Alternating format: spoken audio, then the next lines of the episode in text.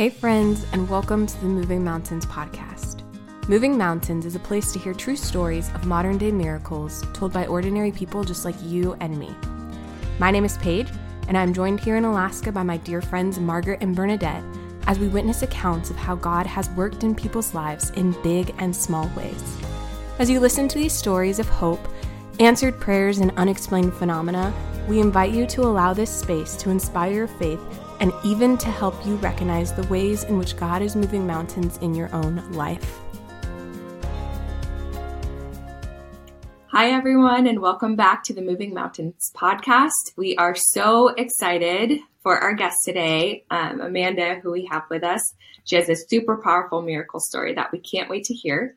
But before we jump into that, I think Margaret has a very important question for us. A VIQ.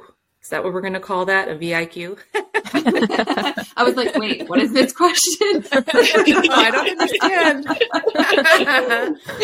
awesome. Um, this is a really deep question. So, you guys ready? Yes. No. okay, we need to wait a second.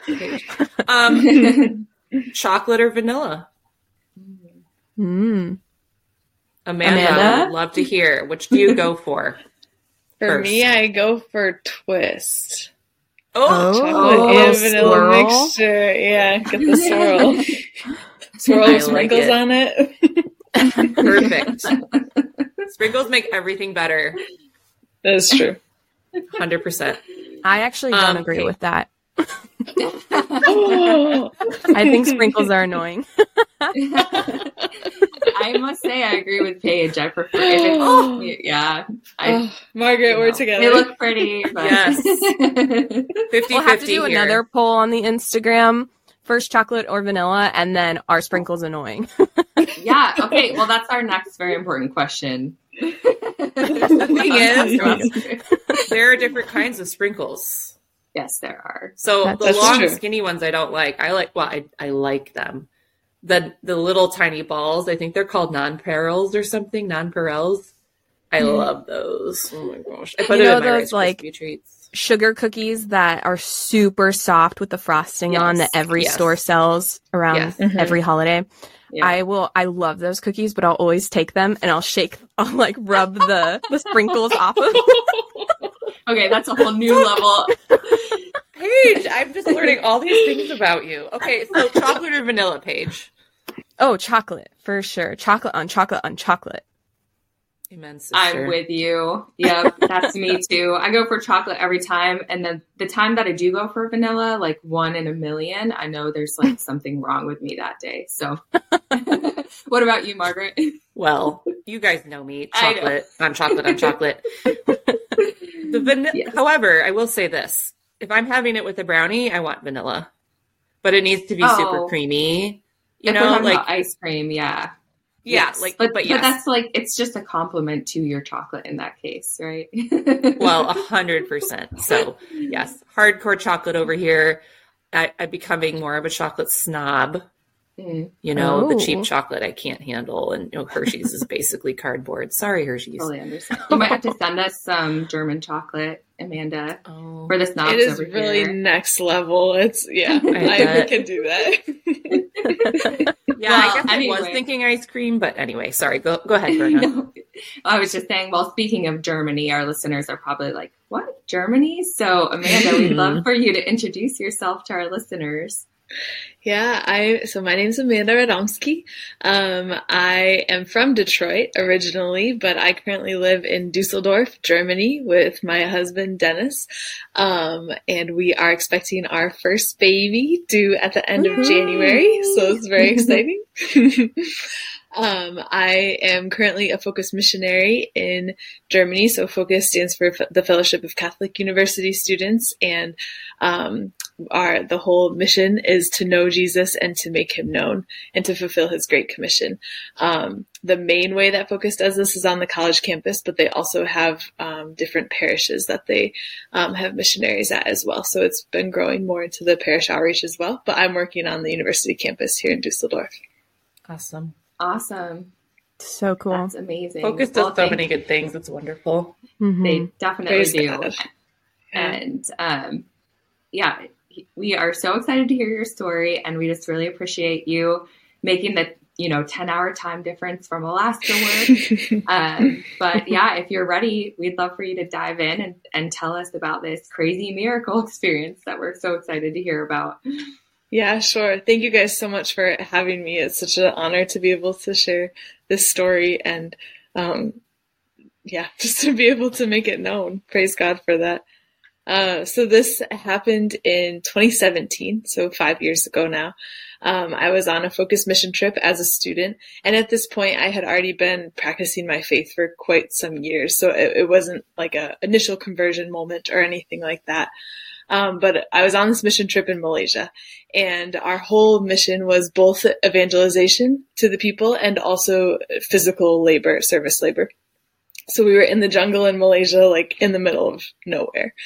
And um, something also to know about my medical history is that when I was in high school, I had two hip surgeries on my right hip. So I had a little bit of a history with my hip already, um, but everything had been completely healed at that point. Everything had recovered. So, anyways, we're in the jungle in Malaysia. We're the we had just gotten done of a full day's work of labor. We were all just resting, and it was a mixture of Americans and also Malaysian college students who were with us too and everybody knew that I really wanted to ride a motorcycle. I don't know why, but the in the village everybody mm. was driving motorcycles and I was like I need to ride a motorcycle. And somehow one of my friends, one of the Malaysian girls, Joy, she got the keys to a motorcycle.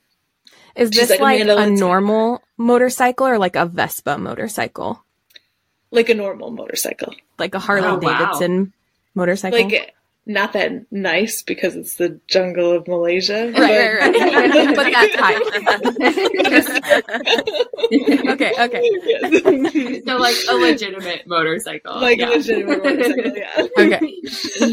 so so Joy's like, I got keys to the motorcycle and so we're like, yeah, let's go and we're not wearing anything safe. We have shorts, t-shirt, Chaco sandals on. Like there's oh nothing, gosh. no helmets, nothing safe about what we're doing. So she's oh, driving and I'm on the back seat of the motorcycle and we're going up this hill and she was in the wrong gear in the motorcycle. So the motorcycle stalled out and crashed mm. to the right and I tried to jump off, but my right leg got caught. And so I just felt everything in my hip that had had surgery on just tear again. Oh. And it was so painful. And of course, the adrenal- adrenaline of the moment, I was just kind of in shock and stumbling around still. I wasn't collapsed on the ground or anything, but just in in this dazed shock, but in so much pain not really sure what to do. Uh, in my head, I'm like, I'm not getting back on the motorcycle. like, I don't know what to do. and, um, and right at that moment, one of the men who was taking care of us came over the hill on his motorcycle and he saw it happening. So he grabbed me um, and threw me on the back of his motorcycle and brought me back to the village and to the houses where we were staying. And everybody at that time was inside getting ready for dinner. So nobody really noticed me coming back and I, in my dazed confusion shock state, I walked into where everybody was, quickly decided that I couldn't handle that and walked back outside and kind of stumbled around a little bit more, eventually just collapsing on the ground because my hip just couldn't support my weight anymore. And I'm, sitting on the ground just crying because I'm like, we still have a week and a half left of this mission trip. I'm going to have to have a third hip sur- surgery. Like I knew it. I knew that pain. I knew what that meant mm-hmm. and oh just totally goodness. devastated. Like what do, what do I do? And Joy comes back and she is also a mess. She feels so bad because because she's like, this is my fault. I'm so sorry. And she was really crying too. She's like, what do we do? And I was, I was so prideful because I was like, no one is going to know what happened. I'm going to be totally fine. I'm going to walk on my own. Everything will be fine. And no, don't tell anybody. And, but eventually she was like sitting with me for a little bit. And eventually we realized like, yeah, I can't walk on my own. So she got some of the aunties who were in the village to come and carry me inside to this bench. And for, I think two hours, maybe they're, um, rubbing this ointment into my skin. Of course, at first I asked like, is there ice to help with the inflammation? But mm-hmm. we're in the middle of the jungle in Malaysia, so there's no ice. there also is no hospital. The nearest clinic was two and a half hours away. so there's oh really God, nothing wow. around that we could do medically. And so, um, so yeah, so no ice, but they did have this very similar to icy hot kind of ointment. Mm. So they were trying to massage that in to help with the inflammation, but after I, I really think it was two hours, just nothing was helping, and I'm just laying there, just really feeling lost and also still really dazed. And finally, I told Joy, "Okay, you should go get our trip director and tell her that something Mhm. has happened."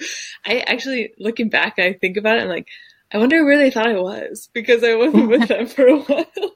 But Do um, you know, like, specifically what was happening in your hip? Like, was it like broken or? If I so if I if it felt like the same kind of pain as when I needed hip surgeries, and that was Mhm. a labral tear, so the cartilage Okay. in my bone was torn off. So I think that that's what happens again, but Mhm. I'm not totally Yeah. sure. Okay. Yeah. Wow. So I sent I sent Joy to go get our trip director, Steph, and I thought she explained everything to Steph and you know just brought Steph in. But what actually happened was she went to get Steph and she's like, Steph, you have to come with me. Steph's like kind of freaked out and follows her. Oh, and Joy said she stops at the door and she's like, she turns and looks at Steph. She's like, Steph, it's bad. Steph, Oh. Steph, Steph was like, Joy, what happened? Joy goes, I hurt Amanda. And and it, she said, Steph said she could see how upset Joy was when she said this. And so she's trying to make a joke. She's like, yeah, but she's alive, right? And Oh god. Joy, Joy looked at her with wide eyes and she shook her head no. oh, oh no. Steph said her heart just dropped. She's like, no oh one's ever died on a Focus mission trip oh. before. Oh. I'm the first. Oh my Oh gosh. So clearly She she's ran- still in shock too. Yeah. She, so Steph runs into the room where I am. I'm laying on a bench, not moving, and she screams my name. And I kind of look at her. I, I was kind of shocked that she was so shocked, and I was just like, mm-hmm. "I'm fine, I'm fine," trying to really reassure her. But I, in my dazed state, it just looked like my eyes were open and my brain was kind of dead, saying like, "I'm fine, I'm fine, I'm fine." So then she thought I was brain dead, and those were the only words that I would ever say again. Oh my god. she left the room quick and Oh. and uh, I Joy was with me still. I was like, Joy, what just happened? And she's like, Oh, I didn't tell Steph what happened. I was like, You should go tell Steph what happened. So she she went and explained a little bit more to Steph. So Steph comes back in and by the time I'm explaining everything, Steph's like, Wow, a torn ligament, praise God, it's not even bad. Different perspective yes. um, at the end of the trip we did we made a high low chart and her she said her lowest low was thinking i was dead and then it went really up to a high when she realized i wasn't when it was just a torn ligament. yeah so Wow. anyways um so they were i still was really set on nobody finding out. I was like i'm gonna be totally fine. No one is gonna help me. I don't want help from anybody. I'm fine the meanwhile they're the whole night literally carrying me to the bathroom and holding me over the toilet like i because i just can't move and so we fall asleep that evening and really in the night if i wanted to move positions i had to wake them up so that they could move me like i, I oh really couldn't gosh. move myself. Um, and so when I woke up in the morning, it was clear I couldn't get up and do anything. So um, everybody else found out, had found out that I was injured and um, was of course offering help, but I was still very prideful and I'm I'm not receiving help. And I also really made up my mind like I'm gonna walk. I I don't need help from people, and I'm gonna walk. So um, I had like throughout the day, most of the time I was resting, but if I did need to move, I had people on either side of me, like holding my arms up and helping me walk. So I was putting a little bit of weight on my hip, barely any, but a little bit. And, um, and they were kind of carrying me as I kind of walked. But even that was way too excessive. I shouldn't have been putting any kind of weight on my hip at all. And so, um, that that this next day in the evening we had mass. And to get to the chapel you had to go up and then down and then up many stairs. And so i'm doing this with the two people holding me up and kind of me barely um, barely putting weight on and doing it. And i just remember getting to the chapel and just crying because i was in so mm. much pain. And it was just it was really kind of felt like the end of myself. And um after mass, one of our trip leaders, Sam, he looked at me crying. He's like, "Yeah, you're stupid. you're not walking anymore." and so he he proceeded to carry me around for the rest of the evening. And of course, all of the villagers in this in this small village that we're in, they're seeing all of this happen. Like they've they've witnessed it. They're now witnessing me being carried and just crying and not able to walk at all. Wow. And so the next the next morning, so very typical for focus mission trips is that you don't have your phone and you're on a media fast. But the next morning they allowed me to get in contact with my mom and say, Hey mom, I'm gonna need a hip appointment when I'm home. Like, don't freak out, but I will need an appointment with my surgeon when I get home. And mm. she was really gracious. I don't know how she was so calm. She's like, okay, I'm praying for you. I hope everything's okay. And I'm sure in her head, she's like, my daughter's in the middle of Malaysia and she needs a hip surgery. oh my um, gosh. But, but that morning we again had mass and a holy hour after mass. And, um, so I was carried into the church again during mass. I was just in so much pain, just sitting there trying not to cry. And, um, I really had this desire during Mass to go to confession, which at that point, also still now, is not always the common desire of my heart is to go to confession, but I really felt this pull. Like, I wonder if Father would hear my confession during our hour of adoration. And um, as Mass ended, Father said, and during adoration, I'll be hearing confessions if anybody needs to. I later talked to him and he said that was not part of the plan, but he just felt like wow. he should offer it. So he did. so Sam picked me up, carried me over to the confession chair and I was able to, to go to confession and he picked me back up and carried me back to our seat, my seat. Um, so I got to receive the Eucharist, I got to receive confession, and then we sat in adoration for an hour. And I was just praying, Lord, what's going on and what is your will here? We still have a week and a half of this trip. What do you want from me? How, how am I supposed to keep doing this? And also, do you want to heal me? Um, because at that mm-hmm. point I had had some experience with healing prayers and with the gift of healing before. So I knew it was miraculous healings were possible to that extent I had never experienced or seen before, but I knew it in theory could be possible. And so mm-hmm. I was mm-hmm. really asking him those questions, but not really receiving a lot back. And after the hour of adoration, the priest offered to do um, an anointing of the sick for me. And he, it was so beautiful. He did anointing of the sick, but then also added spontaneous prayer to it. And during one point of the prayer, the whole church was singing, Come, Holy Spirit, she needs you over and over and over mm. again. And there were villagers in the church too. It wasn't just our mission team. So there was, there was a wide variety of people and just over and over again, Come, Holy Spirit, she needs you. And he anointed me. And then we sat, we continued to sit in our own, um, own personal prayer for a while and I felt all the pain from my hip leave. And I was like, that's weird. And I looked at Sam next to me, Sam, my hip doesn't hurt anymore. And he said, okay, wow. Amanda, go back to your prayer. and I, I was praying, I was like, yeah, Lord, is this something where it's like a 10 second relief because I kind of moved my position or is this, mm-hmm. is my pain really gone? And I heard him say, I've healed you. You can trust this and walk out or reject this and be carried out. And oh. even in my head, I still was like, did I make that up? like, right. was it actually right. the Lord saying that or did it, did I make that up? But I just felt so much peace and the pain continued to, rem- to stay away. And so when it was time to go, Sam looked at me. He's like, okay, let's go. And I'm like, no, I'm going to walk. And he's like, no, I'm going to carry you. like we talked about this already. no, I'm going to walk. And I got up and I walked out of the church and it was the most amazing thing. I, I, mean, everyone was doing double takes, like what, what the heck is going on? and um, we all got out of the church, and everybody came out, and everyone was just screaming and shouting for joy. And um, one guy, one of the guys was like, "Can you jump?" And I jumped, and everyone was like, "Wow!" um, and one of the one of the missionaries who was leading the trip, he said that he during the prayer actually heard the sound of something being popped back together, uh, or popped back into place. And another one of wow. the missionaries leading the trip said she saw an image of Jesus actually sewing my hip back together, oh which was so beautiful. and so, um, understandably, my hip was still week, but the but it was healed. And so I for the wow. next day I took it really easy still on it. I was moving but just not doing all the active labor that everybody else was doing. But 2 days later I was doing workouts on it. It was fine and when I returned home I had it checked out.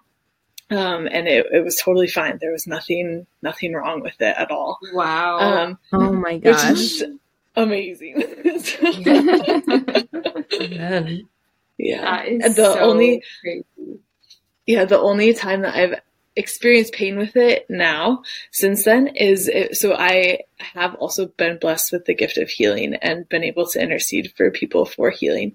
And I remember a few summers later, there was someone had asked for healing and I remember praying before praying by myself before praying with them and really kind of doubting, okay, Lord, do you really can you really do this kind of healing? Mm. And I just felt this sharp pain straight to my hip, like a oh, reminder oh, wow. of look what I've done. And that has happened a few times um, since then, as as I've been praying with people for healing. But other than that, I have not experienced any injury or anything wow. from it at all. Wow, incredible! Yeah. How that many? How much wild. time was between the the injury and the healing? I was it two days? That was two days. Yeah. Wow. Yeah, two days. Yeah. That is incredible. incredible. I'm just really like amazing. speechless. the Lord it so really good. just leaves you like speechless and also like while you're talking I was like st- starting to get kind of emotional like some like teary eyes yeah I got the chills yeah um I really loved first of all thank you so much for sharing that um I, I think it shows a whole lot of faith you were saying, I think you, I believe when you, I can't remember if it was Mass or Adoration, when you said to God, like, what do you want from this? Here I am on this trip to help people to do physical labor. And he literally took that away from you. Like, he took mm-hmm. the ability to do those things away. And I think a lot of times we as humans, it's okay, God, what the heck? Like, why are you ruining this trip for me? Like, why are you doing this to me? And I just think it shows just a beautiful it's a beautiful testament to faith your faith to go to the lord and say okay this is inconvenient but you're going to do something good from this and just mm-hmm. kind of laying it in his hands i think that's just beautiful and just a great example to anyone who's suffering you know all of us have been through different sufferings um you know very close to bernadette and you know losing two babies it was just i remember the second time Bernadette, you texted me. It was like, I was like, are you serious, God? Like, why? Mm-hmm. You know, it's just so easy to get angry 1st mm-hmm. And, and maybe you were at some point, but I just want to, I don't know, honor your faith and just going to the Lord and saying, okay, what are you doing here? Because I think we need to remember that everything that the Lord does in our life is to point us back to Him and is for the good, even though it looked like seemed like this very devastating thing. Um, and we mm-hmm. can't understand that in our human minds a lot because we're human. yeah. we don't have the capacity to see beyond like God does. So yeah, yeah. I just that mm-hmm. really touched me. I would mm-hmm. I would mm-hmm. actually love to hear your perspective on that because it sounds like okay, you are someone who uh, you know, you'd been through two hip surgeries before, so you'd been through, you know, some pain and you'd you dealt with it in um, like the medical way. And then this happened again. You experienced this miraculous healing. And it sounds like you've also witnessed and been a part of other healing events as well. And, um, you know, some people listening to this, including myself, you know, there have been so many times that I've prayed for healing for myself or others and it hasn't happened. And then there mm-hmm. have been many times that it has. And so, you know, sometimes it, we can be left wondering, you know, why why me or why not me or why not a yes to this healing? Um, and yeah, I would just like love to hear your perspective on, you know, what you believe God was doing with this healing and the gift of it and the fact that everyone around you got to witness it and what you might also say to someone who prayed for healing in a situation like that and they didn't experience like the physical healing mm. yeah that's a great question i think for me so I, so as I've reflected on this for many years now, um, I always come back to the story in the gospel of the man who was paralyzed and the friends lowered him through the roof and the people are in such disbelief. Like, who is this man who, um, who says he can heal, you know? And he's like, well, that you believe, you know, like, or gosh, now I'm messing up the story. but that that he for, he forgave the sins of the man or he he was physically healed so that they could believe that he also could heal this man's interior and forgive the sins of this man and mm-hmm. i think that's so often the case with us of these physical injuries also do oftentimes have a very deep internal connection. And so for me, this was a huge healing moment where I needed to be stripped of my pride because the whole time of this injury was just pride, pride, pride. No one is going to help me. No one is going to know. I'm going to be fine. I'm going to do it on my own. And the Lord really had to strip me of that. And it wasn't until, I mean, if I had not accepted help, I don't know would I have been healed? I'm not sure, but I needed to accept that help first. I needed to be in that place of poverty and humility um, to first accept help from the people around me, and then ultimately to accept help and healing from the Lord. So I know He wanted to do a lot of healing internally in me, and He showed that by this external healing. And I think that's often the case.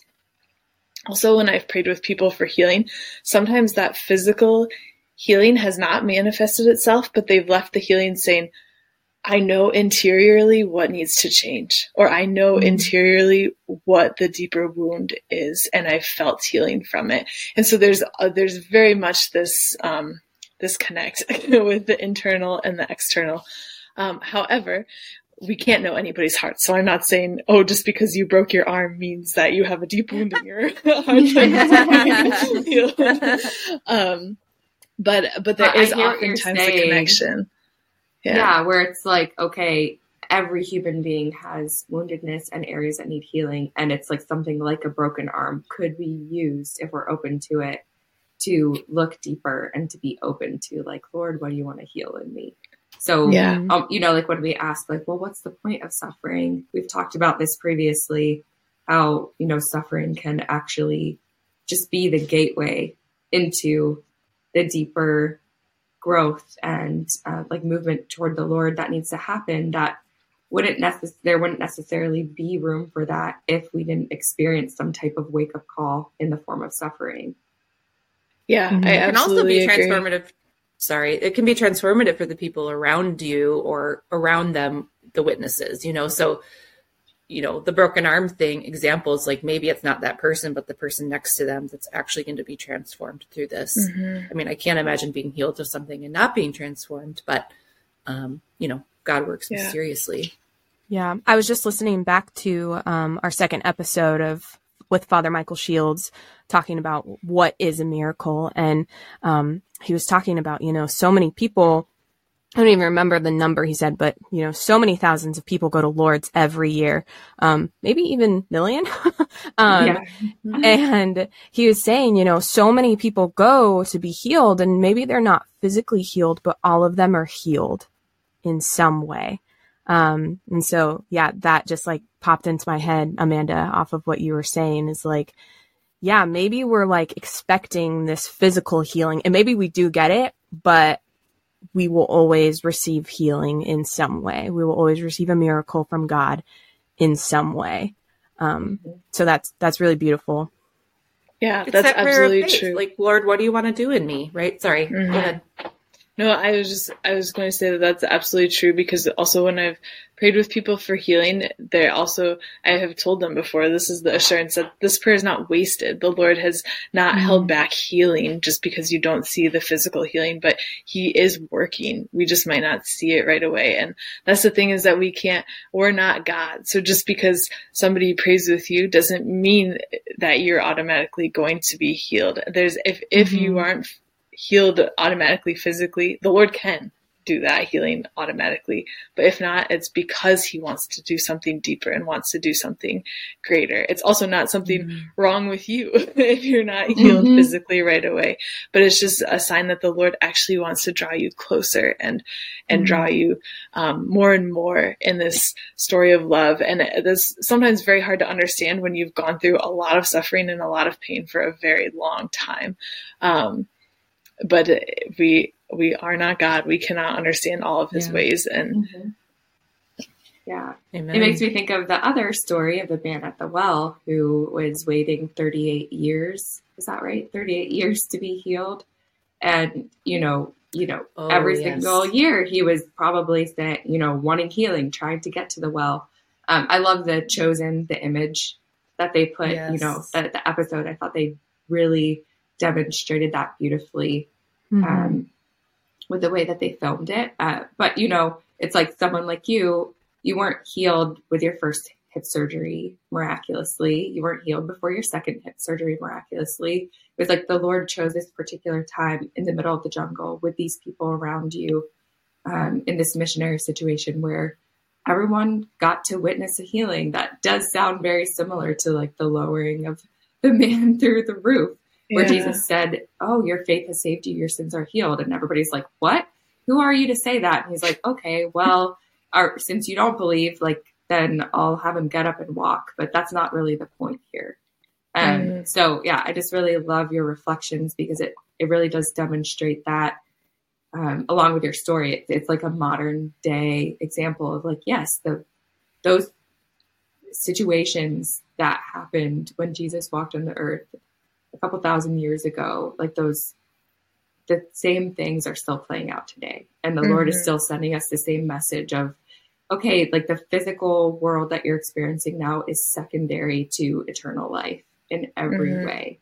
Um, and it also makes you remember Father Michael talked about in the What is a Miracle episode about how, you know, Jesus doesn't just answer every prayer for healing because part part of the reason of that is it can be a very slippery slope to only having faith because because yeah. of the mm-hmm. crazy miracles.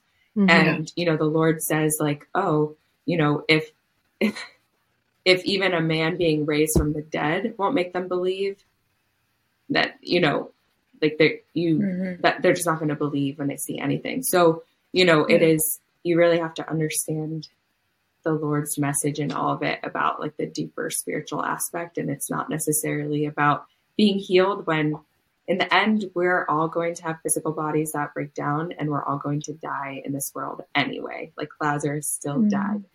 Um, but on a, on a different note i don't really want to put you on the spot so if you don't want to share anything else that's fine. But i'm just curious do you have any other like short little miracle experiences that you could share with us from healing sessions?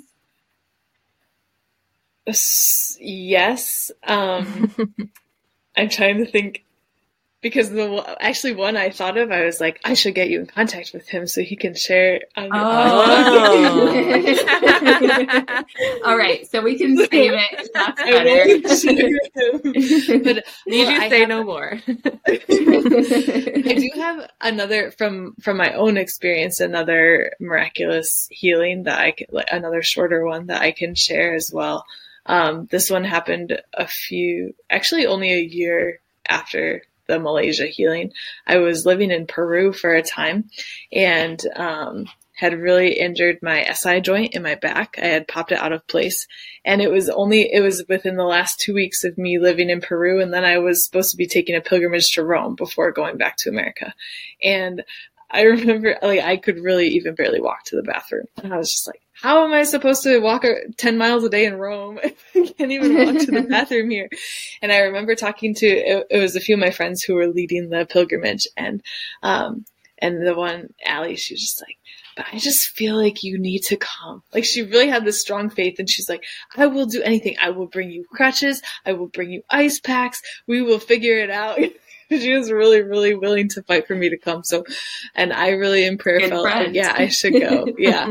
and so, um, I met them in Rome really in pain the first few days and we were constantly praying for healing, going to these different spots to ask for healing and praying and interceding and nothing was happening. It was just pain on pain on pain on pain.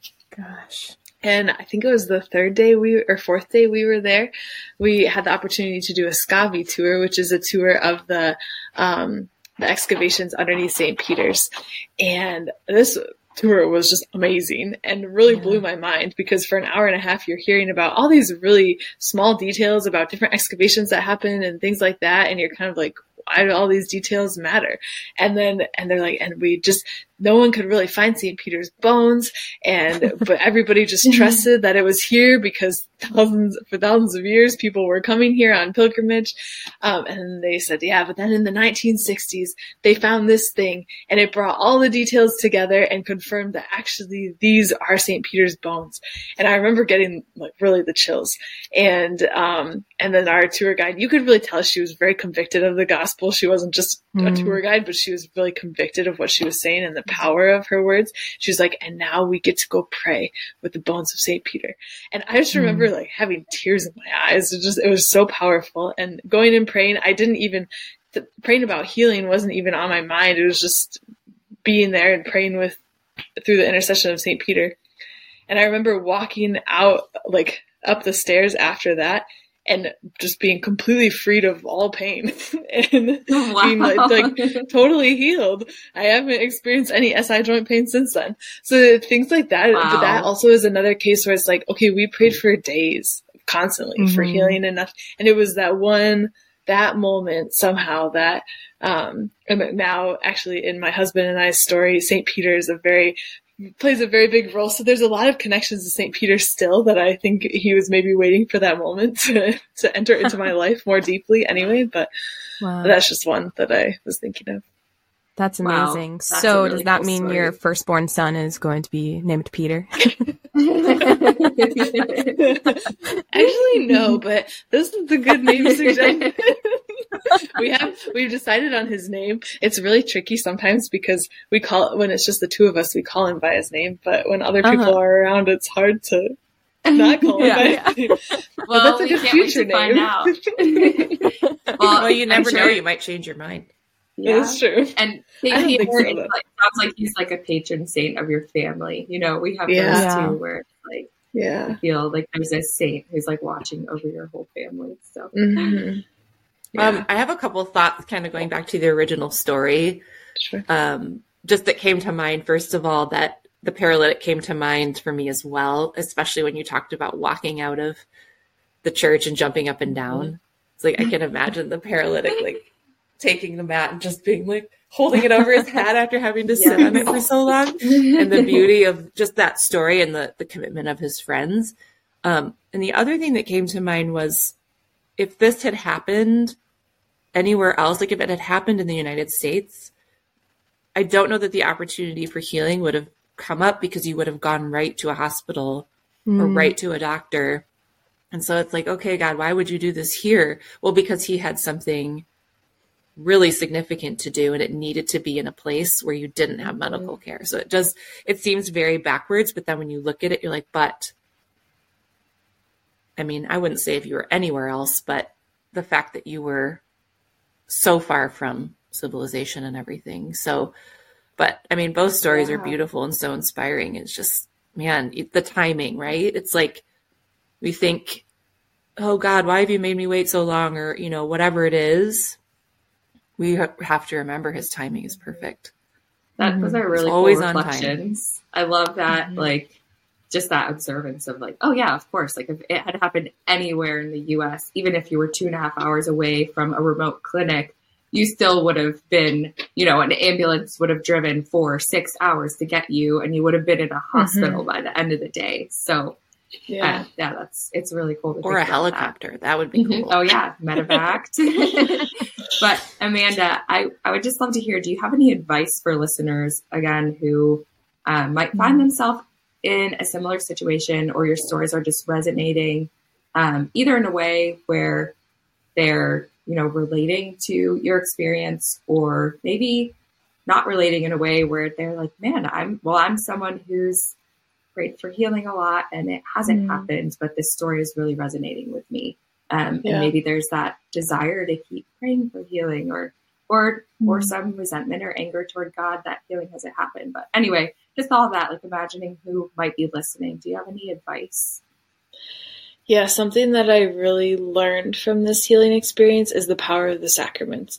Because I truly believe that if I had not been able to receive the Eucharist, to receive confession, to receive anointing of the sick, to sit in front of adoration for an hour, I don't think my heart would have been open or trusting enough to actually receive the healing. I don't know that my heart would have been open enough to actually hear Jesus' words, I've healed you. And I don't know that I would have been able to actually accept it. Because a weird thing that happens when you're used to pain. I mean, obviously this was a very fresh injury, but it was a pain I was used to because I went through it twice. When you're used to pain, you become attached to it. And as much as you don't like it, you also, it's also very hard to let go of it if, if the opportunity is there. And so I really, really learned the importance of the sacraments in this. And though, I mean, when we receive the sacraments, it's not as though we always feel it, right? but they're so powerful and they're so necessary. And so I think sometimes in the very charismatic circles, this can get lost a little bit, this idea of the power of the sacraments. And in the very traditional circles, the charismatic prayer of healing can get lost a little bit. And I think Mhm. when praying for healing, we need both. So actually, when people ask me to pray with them, I ask them to first re- receive confession and receive the Eucharist. And best case scenario is that we can pray right after they receive confession and the Eucharist together, um, Wow. because that's the the most open your heart can possibly be, really. So Yeah. I would say um, to really, if if if you are someone who's really struggling with suffering with pain, to really hold on to the sacraments and really, really, really take refuge in them, um, and seek their power, believe in their power, um, and and then also actually intercede for healing and ask people to pray for you, ask people for help, um, because that kind of humility also opens your heart in ways that are new. So that would be really my advice for anybody going through any kind of suffering. The sacraments and ask people to pray for you, ask people for help. Um, of course, that it's not a secret recipe, right? Like it doesn't mean that immediately healing will then happen, but the Lord promises us grace and power in the sacraments and we, and also through our intercessory prayer. So we have to hold on to that. That is amazing advice. Um, I remember when I was discerning religious life, I kept, I was at Seek 2015 in Nashville and I kept asking, like, I was going around and like asking all the sisters because I hadn't like officially decided to discern, but I was like, how can I discern religious life? And they kept saying, go to the sacraments as much as possible. Go to the sacraments. And so that's just like so true for every aspect of life. And yeah, I think that sometimes the sacraments really do get overlooked or um, just kind of forgotten about. But gosh, it is like when you make going to the sacraments a habit, your life will transform and your spirituality will transform. Your, yeah, your faith in God will transform. So I love that advice so much. Yeah, and if you're listening to this and you aren't Catholic and you haven't received like the sacrament of baptism, um, and you know, you could be Christian also listening to this. You're baptized, but you don't necessarily um, have the full presence of the Eucharist as part of your faith, um, or adoration of the Eucharist, or you know, anyway, you there could just be certain pieces that you're like, well, that's not a part of my life. Uh, but if you're feeling drawn in some way, like anybody can go to mass. Um, you can actually be present for the celebration of the Eucharist, even if you haven't received it. And you, you know, um, if you go to mass and you haven't had your first communion, um, you, please don't go receive the Eucharist because we do believe that is the full presence of the Lord. But you can go to mass, you can witness it, you can receive graces just from sitting in the pew. You can look up Mhm. local churches and adoration times. You can go to adoration. Um, Yeah. And if you want to receive the sacrament of confession, you can, you know, like all these things can be looked into, but you could even just start with going to adoration if you're like, you know what, I am skeptical, but I'm feeling drawn to explore a little more. Mm. Yeah, Yeah. most. I mean, you can always just call local parishes and say, you know, I've never done this before. I don't know what to do or where to go, and someone will show you. hmm Absolutely. I brought a or you can reach friend out to us and ask, and we can help look up stuff in your local area. Like I would be so Yes. happy to do that. I took a non-Catholic friend to adoration years ago, and she walked in there, and when we were done, she's like, "Wow, Jesus was present there." Mm. This is what she Yeah. said. She's like, I, I felt so much peace. Um, Paige, Margaret, and I recently had a retreat experience with ten amazing Catholic women, and and one of the women there who um, has not been a practicing Catholic most most of her life and is kind of looking into it. She went to adoration with us for the first time and just walked out floored, um, and it was so cool because you know I. I, as a cradle Catholic, don't really have any perspective on that experience. I might think someone going to adoration for the first time would be looking around, being like, "This is kind of weird and uncomfortable," and like looking at their watch. Like, but you know, just hearing her experience, I was like, "Wow, it wasn't like that at all for her." She was like, she had this heavenly experience and just felt so uplifted and like it was so powerful. So, yeah, you you know, you never know what it will be like. So if you're feeling drawn in any way to um, experience sacramental grace, whether or not you are Catholic or whether or not you fully believe, I would say just look into it and follow your gut because you never know what God has in store for you. Mm-hmm. Well said. Great.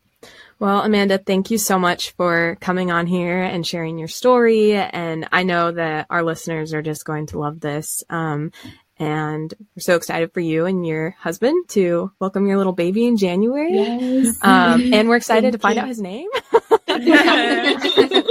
That's not Peter. We've eliminated Not one. Cross that one off the list. um, but before we go, we are going to uh, dive into our mini miracles of the week. So, Bernadette, would you like to kick us off? Yes. So my mini miracle this week was um, it was just like a really cool moment for both my husband and I. My my son has been sick for the past three weeks. Like I think we got like multiple viruses in a row. You know, now that like the world isn't shut down anymore, it's like everything's going Mhm. around. Um, and then after all those were over, he ended up with a double infection. Um, and uh, you may have heard me mention on earlier podcasts, he has a dairy allergy. So he's 18 months old, but feeding him has always been a struggle. It's always been hard to keep him at a healthy weight. He's super tall, but like really skinny. So um, the past three weeks, we're just kind of like back into that stress of when he was little and not eating. And every single day, you know, most of our day was spent just trying to get him nutrients in his body. Um, so yeah, for especially for the past, yeah, about three weeks, it's just been it's felt impossible to get more than a couple hundred calories in him every day. Um, and earlier this week, I was trying to feed him dinner and just on the point of tears because I, if, I don't know whether or not you have kids and you're listening, it is so hard. You can't get an 18 month old to do something they don't want to. They just don't understand. and I was just so worried about him. Um, and I was also on the point of exploding with rage because it, it just makes you really angry when you're trying so hard and you can't do a thing. Um, so instead of like just by God's grace, instead of just like yelling an expletive really loudly in front of my son, which I, you know, never want to do, I was like, I just need to pray about this. So I, my son is sitting there in his high chair and I'm at our table and I just did the sign of the cross and said a very fervent prayer, asking our Lord and our Lady. I was like, I have no power here. Like, will you please get Michael to eat and to feel better and to be able to put some food in his body? Like, I was just crying because I was so desperate. And um, my husband was actually, he had just gotten home from work and he was like outside in the garage. I, I don't remember, but he had stepped out of the kitchen and I was just in there praying by myself. Um, and then he came back in like 10 minutes later and like all of a sudden Michael just started like picking up his food and eating. And then he like didn't stop eating for like the next hour and a half. Um, Oh my gosh. and like he ate the rest of the food that we made. We had to give him more. And then by the end of the night, we like had him in the bathtub and I was just giving him like scoop after scoop of peanut butter, which normally he will like spit out of his mouth. And he just like kept standing up and saying, more, more butter, more butter. And like taking, scoop- like, you know, just adding like calories on top. And I told at that point when he was in the tub, just like downing peanut butter. And it's like an hour after his bedtime and we're just keeping him up, feeding him as long as he'll keep eating. Um, at that point, I was like, Kyle, when you stepped outside, I just like said the most fervent prayer. And like, I asked God and I asked like Mary just to I was like, I can't take care of my baby right now. Please take care of this. And I was like, this is a miracle to me. This is crazy. Like this has never happened with him before. And it's an abrupt change from the last three weeks. And so anyway, we were just both laughing and like, okay, well, that's your miracle for this week. so anyway, that was a little bit longer than normal, but uh, that was my miracle this week. oh, what about you, Margaret? Actually, I love Amanda's story because mine ties ties in beautifully. Um, Monday, it doesn't matter what day it was. I was just having some issues with some friendships and just feeling left out of some situations, some social events. And a few things had happened, and I was, I, I, don't remember what kind of the final straw was, but I just was really mad. And I don't get mad very often. Like, I don't want to say I was full of rage, but I was, I could physically feel a difference. And I was like, okay, God, what's going on here? And two things happened. I went to prayer, I went to adoration, and the the thing that had come to mind while I was dealing with this kind of frustration was peace which surpasses understanding. Lord, bring me to that place. And then I went to adoration, and then the reflection for the day was that exact verse from Philippians. And so I was like, okay, mm-hmm. Lord, you're listening for one. and then I had the opportunity to go to confession. And I go to confession pretty regularly. And you know, sometimes you walk out and you're like, okay, I feel okay. But this time, as I sat in line and waited, I started to feel the peace. And then I went to confession and I it was one of those times I walked out and I wanted to do jumping jacks because I felt like the Lord had just totally ridded me of that anger.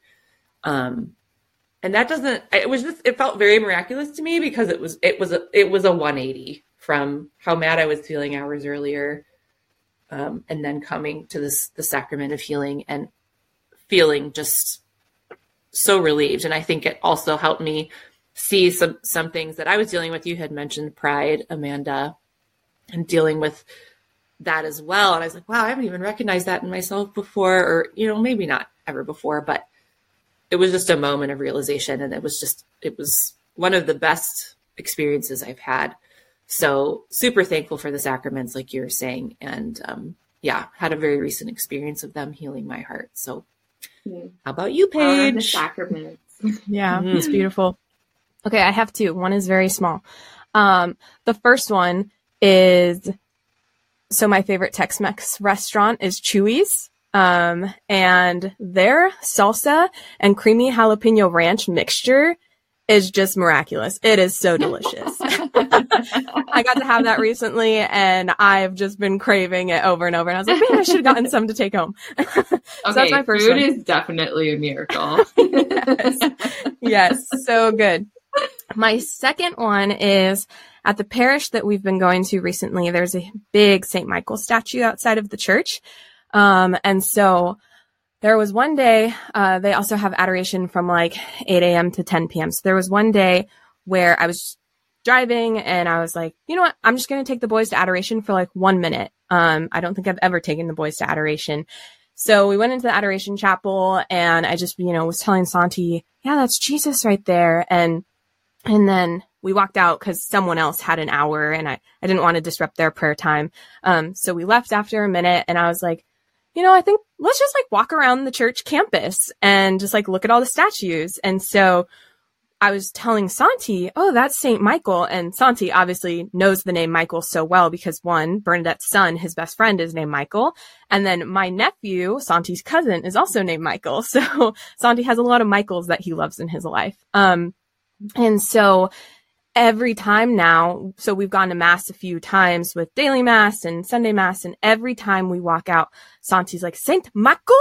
And so we go over to the Saint Michael statue and we kneel down and we have Santi do the sign of the cross and he like keep, keeps his hands, um, together and, you know, the prayer hand, uh, position and, uh, we say the Saint Michael prayer. And so that's just been so amazing to start watching his, um, cause he's two and a half now. So just watching his spirituality kind of start to develop. And my, um, in the house that we're in right now, there's a big St. Michael statue as well. And so every time lately, like the past two days, he's been like, Saint Michael, pray.